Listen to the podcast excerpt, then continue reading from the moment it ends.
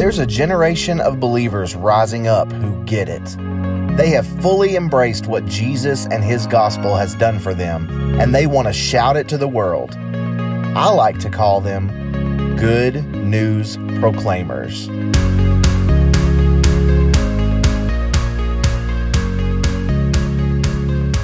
Hey, Proclaimers, and welcome to another episode of Good News Proclaimers. My name is Blake Croft, and I hope that you guys have had a wonderful week. I know that I have. This is episode two of Good News Proclaimers, um, the new series uh, that changed from a Gospel Minute to Good News Proclaimers. And I'm just excited to continue on with this podcast uh, now and into the future. Uh, this weekend has been phenomenal. We went to uh, Gatlinburg, Tennessee. I don't know if any of you guys are familiar with that, but we had a blast with some of the families in our church. We had a family retreat, and it was phenomenal. Uh, we we just got together and we were able to fellowship and just have a good time together. And we got to talk about Jesus, which made it wonderful. because that is what it's all about. Uh, and and and when we this weekend when we talked in our sessions, we talked about this idea of biblical rest and uh, what it means to cease from striving, to cease from working, and that's kind of what I would like to cover today. Is Jesus, he says in Matthew chapter 11, starting in verse 28, Come to me, all of you who are weary and burdened, and I will give you rest. Take up my yoke and learn from me, because I am lowly and humble in heart, and you will find rest for your souls. For my yoke is easy, and my burden is light. Now, what did he mean there? What was he talking about? Well, in the in the previous context in Matthew 11, he's talking about the scribes and the Pharisees and the religious leaders of the day and how basically they were whiners. They didn't never they never wanted to repent. They didn't believe John, they didn't believe the Son of Man. And then he gives these woes to these cities where he done all these miracles and they never repented. So he's he's he's really confronting religion at this point. And that is where I really think that that this fits in this passage. Because you see, Jesus, he categorized the religious leaders as doing the following in Matthew chapter 23. He says they in verse 4, they tie up heavy loads that are hard to carry and put them on people's shoulders, but they themselves aren't willing to lift a finger to move them. So religion, according to Jesus, is a heavy burden. It's like holding out your hand if I and setting a book on it and then letting that sit there for a little while, and then me come along and start stacking books on top of it, your hand is going to fall because you cannot carry the weight. And this is how Jesus described religion, especially the religion of the scribes and Pharisees, which is very prevalent as well today, where man made traditions, man made preferences, man made opinions are above Jesus and his ways and his commands. And so he says, Come to me, all of you who are weary and burdened. And I know that we get tired. We get this way. We get burdened down with religion. It wears us out because religion is all about striving to gain the Lord's perfection. It's all about trying to measure up to some invisible standard so that God will love you and God will think that you are amazing. But I have good news God loves you and thinks that you're amazing, anyways, because of what Jesus did on the cross.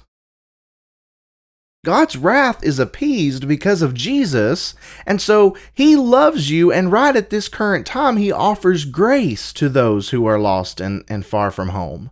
He offers mercy and grace and forgiveness and freedom.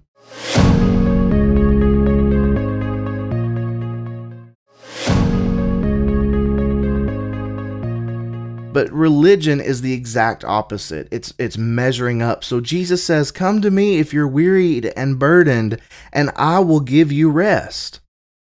And then he says, "Take up my yoke." Now this yoke, the idea of this is that, you know, it's like animals, oxen they would put a stronger oxen on the yoke and then a weaker oxen with the the stronger oxen so that he would be able to learn the master's commands because the stronger oxen already knew and then the weaker one would learn these commands and the ways that the master wanted them to go because the stronger oxen was leading the way. Jesus is calling us to a, dis- a discipleship relationship with him. He wants us to learn from him, is what he says. Take up my yoke and learn from me. Walk with me. Lean on me. Learn from me. Rely on me. Because I am lowly and humble in heart. And listen, here's the promise you will find rest for your souls. Jesus promises that when we come to Him and we seek Him and we let Him take all of that religious burden off of us, that we will find rest. And He says, For my yoke is easy and my burden is light. So I want to ask you, how is Jesus currently calling for a response in your life? Are you carrying a light or a heavy burden? Are you allowing religion to win in your life? Are you feeling the effects of religion? Then come to Jesus. Come to Him. If you're weary and burdened, seek after Him. Take up His yoke and follow Him, for He will give you rest. He will give you rest. How awesome is that? We don't have to try to fulfill religious rules or follow religious traditions or anything in order to please God. All we have to do is just follow and lean on and trust in and rely on and come to Jesus. That is good news. Because listen, here's the thing about religion it's on your own effort. It's in your own power, and that will not satisfy God. Self righteousness is hideous to God. God hates self righteousness, and there's not many things that God hates, but that's one of them. And so he longs for us to lean on him and trust in the finished work of Jesus and worship him because of that finished work. How amazing is this? How good is this? It takes away all of the striving, it takes away all of the pressure. Because Jesus lived the perfect life for us. We alone are not capable of doing that.